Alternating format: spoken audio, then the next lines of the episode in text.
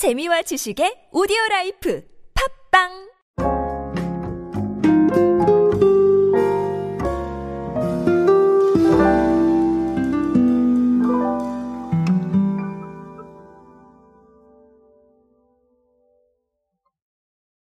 자, 이쯤 되면 이야기 안 드리고 넘어갈 수 없을 것 같습니다. 사실 뭐 조금 늦었다라고 생각을 하기도 하는데요.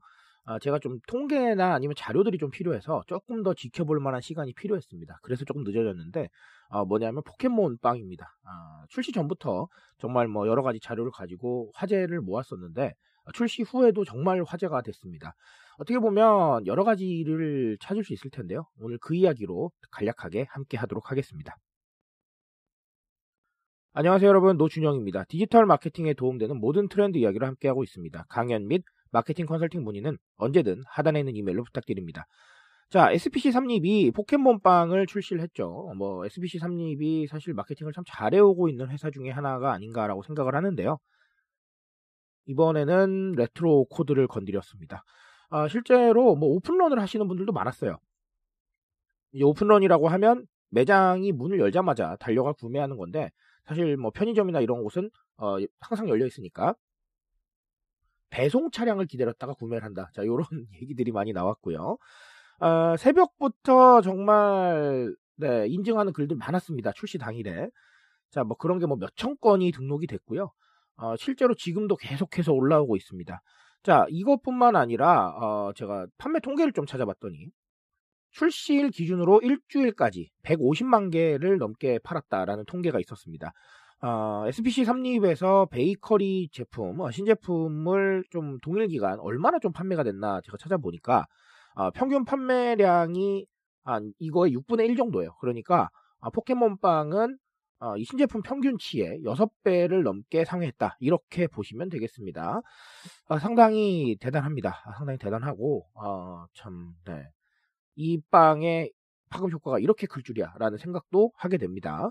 자 어쨌든 뭐 그래서 어 뭐 요즘 나와 어울리는 포켓몬이 누구일까 뭐 이런 거 포켓몬 성향 테스트 이런 프로모션도 열심히 하고 있습니다. 어, 여러 가지 사실 얘기를 드릴 수가 있을 것 같은데 사실 이거는 지속적인 재출시 요청이 있어서 출시를 한 거예요. 그래서 제가 이런 얘기를 가끔씩 드립니다. 아, 이런 게 소통에 필요한 부분들이 있는 것이고 이 소통에 응답하면 괜찮을 수 있다라고 제가 말씀을 좀 드리는데 사실 이게 왜 그러냐면 아주 간단한 마케팅의 법칙 때문이에요. 지금 불확실성의 시대죠. 굉장히 예측하기가 어렵습니다. 어, 대중들의 움직임도 예측하기가 어렵고요. 그리고 결과도 예측하기가 어려워요. 자, 이런 상황인데 재출시 요청이 끊임없이 있다라는 건 어떤 거예요? 역으로 생각하면 아주 쉽게 생각하면 뭘까요? 수요가 있다는 얘기잖아요. 수요가 있다는 얘기는 우리가 불확실성의 시대에서 어느 정도 타겟 고객을 마련해 놓고 갈 수 있다는 얘기예요. 이거 아주 중요한 얘기입니다. 어느 정도 타겟 고객이 있으면 어, 속된 말로 이분들은 분명히 찾아줄 것이라는 얘기죠. 그러면 이분들은 분명히 찾아줄 것이면 그러면 어때요? 기본적으로 어느 정도까지 성과는 기대하고 갈 수 있다라는 거예요. 그러니까 불확실성도 조금 떨어지고 초반 프로모션에 대한 힘은 확실하게 실어줄 수 있는 겁니다. 자, 이런 것들을 우리가 뭐 팬슈머다 이거 어느 정도까지 관심을 가지고 있는 사람들 뭐 이렇게 얘기를 하기도 하고요. 혹은 뭐 이걸 구독의 형태로 제공하는 경우도 있습니다. 자, 이렇게 구독을 시켜놓고 어, 비슷한 이치인데 구독을 시켜놓으면 사람들이 끊임없이 접근을 할 테니까 기본적인 소비자가 생긴다는 거죠. 그러니까 불확실성이 줄어든다는 겁니다. 자, 이렇게 불확실성이 줄어드는 상황에 대해서 굉장히 관심이 많고 트렌드가 굉장히 많이 어, 바뀌고 있어요. 자, 그런데 사실 이게 크게 보면 마케팅의 법칙이라는 거죠. 어느 정도까지 확실한 소비자를 잡아놓고 그러고 나서 범대중적인 마케팅을 하면 훨씬 더 괜찮을 수 있어요. 그러니까 어느 정도 기본적인 소비자들을 만드는 방법을 여러 가지로 연구하고 있는데 사실은 이런 요청에 의한 재출시가 한 가지 방법일 수 있다라는 겁니다. 그래서 제가 말씀을 드리는 거고요. 자 그리고 또 다른 하나는 뭐 네 불변의 키워드죠. 자 레트로라고 볼 수가 있겠습니다. 제가 2019년에 책을 낼 때 레트로 얘기를 드리면서 레트로는 정말 한동안 계속될 것이다 이렇게 말씀을 드렸는데 정말 한동안 계속되고 있습니다.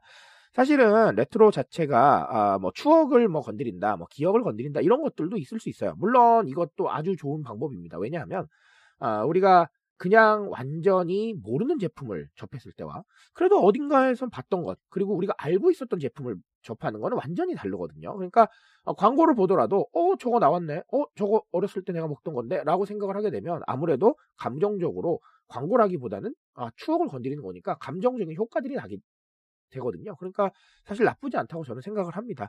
자, 근데 그런 것뿐만은 아니에요. 우리가 예를 들면 포켓몬빵을 못 먹어본 MZ세대의 좀 어리신 분들. 자, 이런 분들 같은 경우는 이게 난리라고 하면 또 새로운 경험일 수 있어요. 아니, 이게 난리라는데 이건 뭐지? 라고 생각을 하게 되면 새로운 경험이 되는 겁니다. 그러니까 이 레트로라는 거는 경험한 사람도 건들 수 있지만 경험하지 않은 사람도 새로운 경험으로 건들 수가 있어요. 그래서 어, 뭐 모든 거를 다 과거에서 가져오시란 그런 뜻은 아닙니다. 그런데 이렇게 출시 요청이 있고 그리고 사람들이 반응할 만한 부분들은 과거에서 가져오시는 게 전 나쁘지 않다고 봐요. 그러니까 어, 우리가 걸어온 길을 언제나 조금 예민하게 돌아보시면 아이디어가 나올 수도 있습니다.